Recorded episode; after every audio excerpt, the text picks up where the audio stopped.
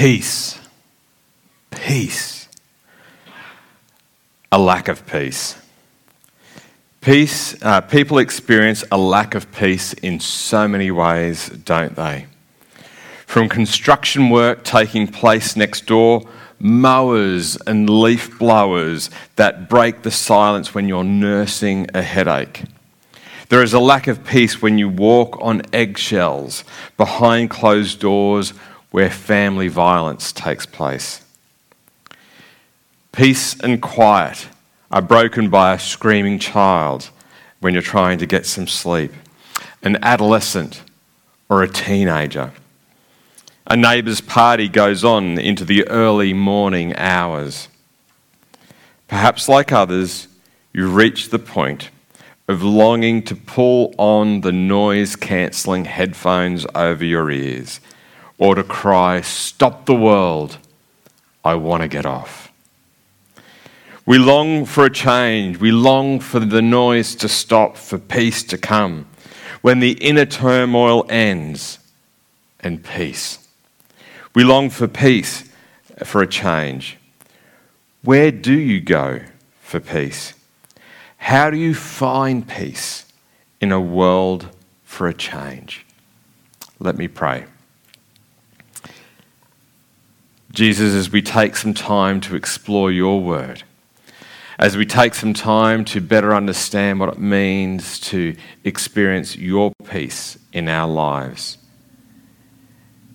Lord, we ask that you would speak to us. Holy Spirit, that you would move amongst us as we gather together around your word.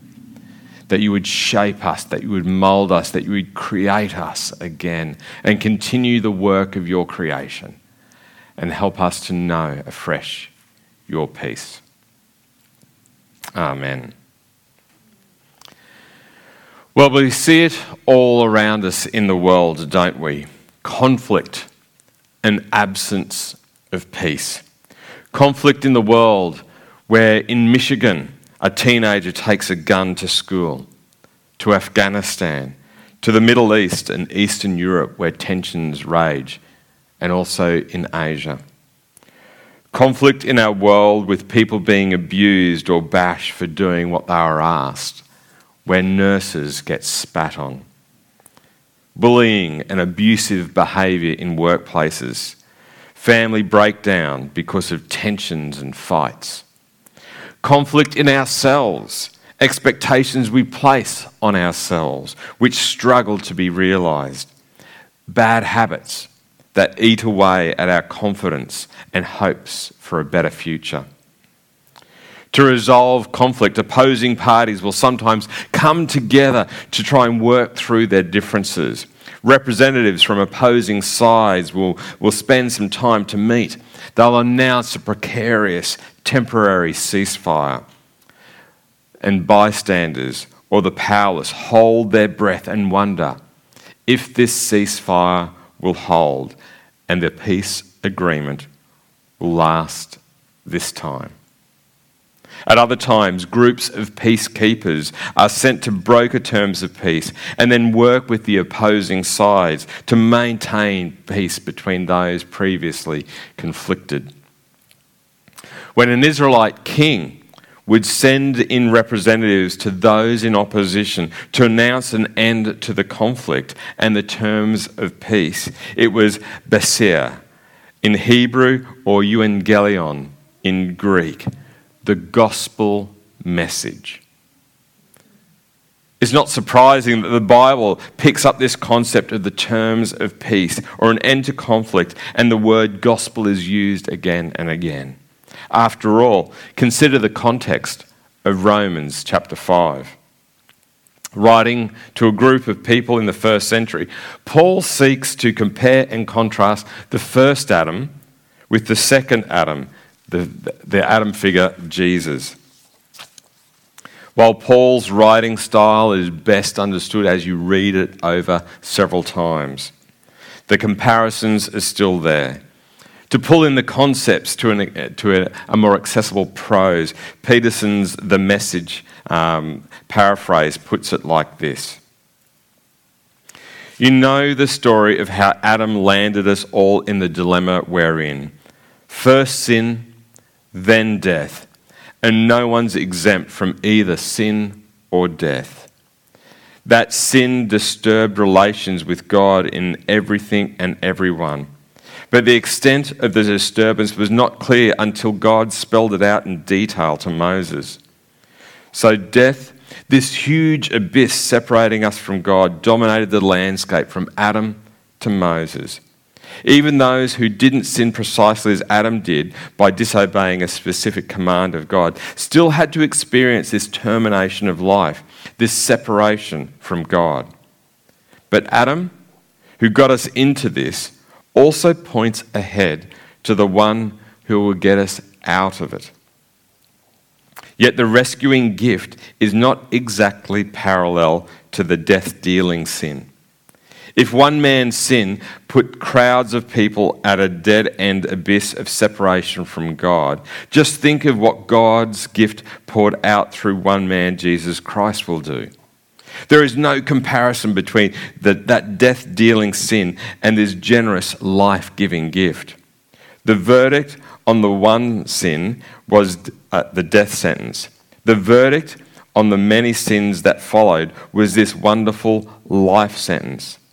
If death got the upper hand through one man's wrongdoing, can you imagine the breathtaking recovery life makes, sovereign life, in those who grasp with both hands this wildly extravagant life giving life gift this grand setting everything right that the one man Jesus Christ provides. Here it is in a nutshell. Just as one person did it wrong and got us all um, got us in all this trouble with sin and death another person did it right and got us out of it. But more than just getting us out of trouble, he got us into life. One man said no to God and put many people in the wrong. One man said yes to God and put many in the right. All that passing laws against sin did was produce more lawbreakers but sin didn't and doesn't have a chance in competition with the aggressive forgiveness we call grace. When it's sin versus grace, grace wins hands down. All sin can do is threaten us with death, and that's the end of it. Grace, because God is putting everything together again through the Messiah, invites us into life. Life that goes on and on and on world without end. The account of Adam and Eve speaks of peace with God being broken by Adam and Eve's desire to rebel against God and to be like God. They thought they knew better than God, who created them in the image of God. Ever since then, all of humanity has lived conflicted with God. But not only does our rebellious nature have us in conflict with God, but it also results with us being in conflict with others around us and also in conflict with God's creation. Rather than stewarding God's creation, we try to bend it to our will so that we can take from it what we want. And when others do something that we don't like, we try to bend others to our will so that we can get what we want. From giving people the cold shoulder to open conflict and the Cold War. Like an insidious weed, we can try and chop it off at the surface, the stuff that we can see. But in reality, you need to go deeper. You need to find the roots of this conflict. You need to dig deep through time and find where it all began. Because of sin at the very start, we live in a conflicted world today. And that's where the first Christmas comes in. For generations, God sent prophets to speak of a promise, a promise of a peacemaker. where we were at war with God, in conflict with God, the Son of God came in that first Christmas. Isaiah spoke of this reality, as Alethea reminded us in our kids' spot earlier today. In Isaiah chapter 9, verses 6 and 7 For a child is born to us, a son is given to us. The government will rest on his shoulders, and he will be called Wonderful Counselor, Mighty God, Everlasting Father, Prince of Peace. His government and its peace will never end. He will rule with fairness and justice from the throne of his ancestor David for all eternity. The passionate commitment of the Lord of heaven's armies will make this happen. Into a world filled with conflict at all levels, the peacemaker comes. The peacemaker comes to offer the gospel, the terms of peace from Creator God. That our warring with God can end. That forgiveness from God is possible. That those, that those things that were once broken can begin the process of restoration. God, not us. God initiates the peace agreement. God becomes vulnerable, comes into our world as a baby, born to a teenage girl and a working class chippy as his stepdad. And in vulnerability and dependency, the seeds of peace are sown. Then, throughout Jesus' life, the realities of the Prince of Peace are lived out, are taught, are walked. And rather than protecting and cherishing vulnerability, we took advantage of it. We overpowered it and we nailed it to a cross. But God's plan for peace was not over yet. God's plan for peace means taking on the consequences of conflict. You see, injustice perpetrated against each other needs correction, and consequences must be paid. Our raging rebellion against our Creator needs to be dealt with, and the wages of sin paid. Peace cannot be achieved where justice is absent. Peace cannot be achieved when wrongs are not righted.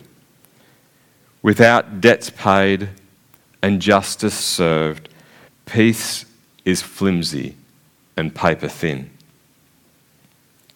A story is told of a woman who stood before her father, a courtroom judge.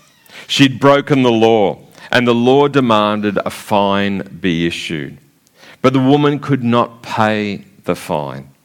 So there was conflict between the woman and the law, just as Paul wrote about in Romans chapter 5.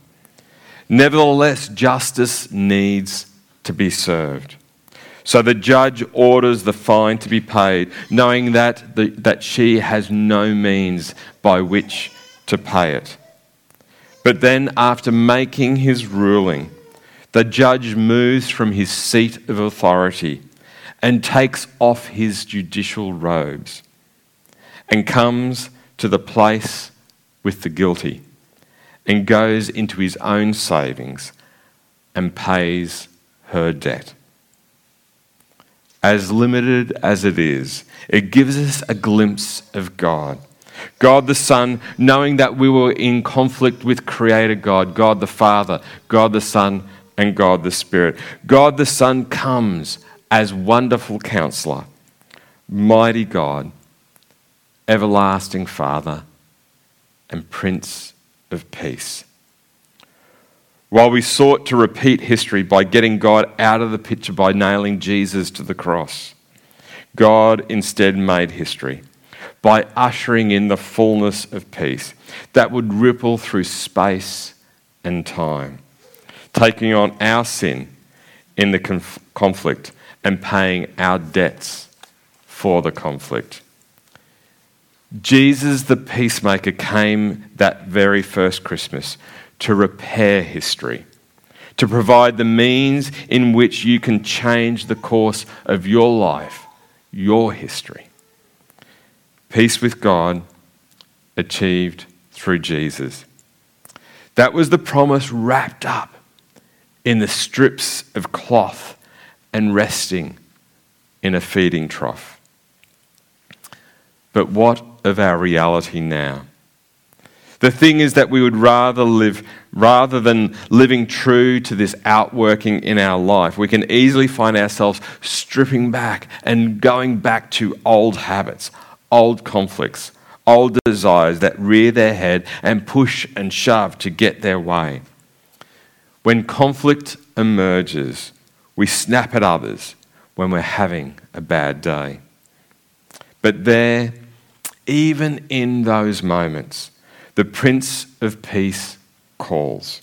He calls the future reality to be lived out in our lives today, to make peace, to live at peace. It's why Paul starts all but one of his letters with those with words along the lines of may God our Father and the Lord Jesus Christ give you grace and peace. Jesus' birth is the gift that keeps on giving.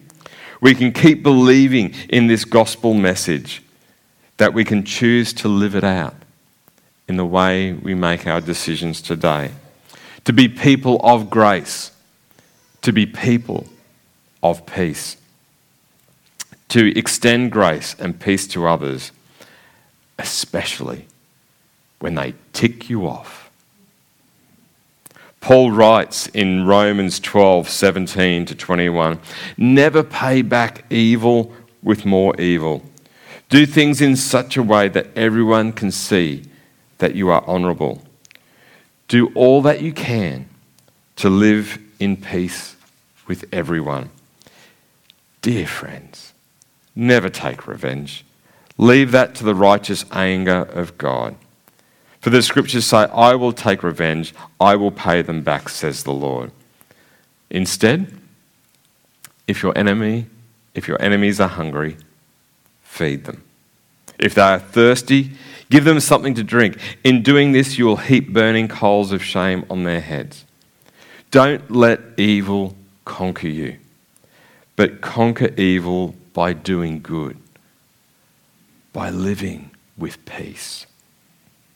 As we grow in our understanding of what it means to live with God, we should grow in our efforts to live at peace with others as we grow in our understanding of what it means to experience forgiveness from God, we should grow in our efforts to forgive others. But not only that, we know that there will be times where peace may be absent from us, from around us, and even within us. That's where we need to press in to Jesus, to find confidence and clarity in our relationship with Jesus. When we lack peace or lose sight of this relationship where, that we have with the Prince of Peace, who guards our heart, we seek to try and control, to take back our situations and those things that are around us as we, that are outside of our control. Satan wants nothing more than to have us take our eyes off God, to have us focus on the issues and other people's behaviors and how wrong they are and how we deserve to be vindicated. Satan loves to steal peace, to kill our peace, and to destroy our peace in Jesus. He tried it 2,000 years ago, and the evil one still wants to try it again and again around you.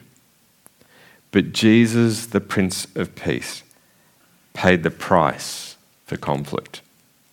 And as a result, forgiveness and peace are gifts that Jesus still offers to us today. And as we experience true peace, and as we continue to circle back to peace with God, we can be better centered in a world where there can be such an absence of peace. We can also work for peace in situations and circumstances around us as much as it depends on you. look for opportunities to bring peace, to build peace, to protect peace. It reminds me of a prayer by John O'Donohue that rests well at the end of a day. As the fever of day calms towards twilight, may all that is strained in us come to ease. We pray for all who suffered violence today. May an unexpected serenity surprise them. For those who risk their lives each day for peace, may their hearts glimpse, glimpse providence at the heart of history. That those who make riches from violence and war, that they might hear in their dreams the cries of the lost. That we might see through our fear of each other, a new vision to heal our fatal attraction to aggression. That those who enjoy the privilege of peace may not forget their tormented brothers and sisters. That the wolf might lie down with the lamb. That our swords be beaten into plowshares. And no hurt or harm be done anywhere along the holy mountain. For some, they think Christmas is a, a meaningless tradition, but they could not be more wrong. In a world that is frequently drawn to conflict, the gospel message of Christmas is that in Jesus we can find and we can live with peace for a change. Let me pray. Jesus, Prince of Peace, in a world around us where we see conflict, where we see selfish behavior, where we see a me first generation and self indulgent behavior. Lord, we ask that you would instill in us afresh an awareness of your peace that passes all understanding, that defies the realities of the moment. And in so doing, may we be conduits of peace to the world in which you have placed us, to those you have called us to serve, to those that you have called us to speak words of peace, of healing, of forgiveness, of calm, of centeredness in you. Lord, when we internally find ourselves in conflict, may we look beyond the issues and to see the opportunities for you to be at work. May we pause for peace, for peace in us, and for peace through us. For a child in a manger wrapped in cloth in all its vulnerabilities and all the opportunities. Lord, may you, the Prince of Peace, reign supreme in our lives and in your church. Amen. So, how might we respond today? Well, I encourage you to take some time to be still in your body May not be now, it may be later, but to take some time to be still in your body and to listen to the rhythms of your life and where there is a lack of peace. Invite the Holy Spirit to peel back those layers and to reveal what's behind this lack of peace, this disquiet in your soul. Invite Jesus into that space to be your Prince of Peace. Consider how you can center yourself in times of conflict around you and represent Jesus' peace to others. Commit to moving from being a peacekeeper to following Jesus to be a peacemaker as much as it depends on you. There's going to be some music played, and as that music's played, I invite you to prayerfully respond to the things that God is saying to you today. God bless you.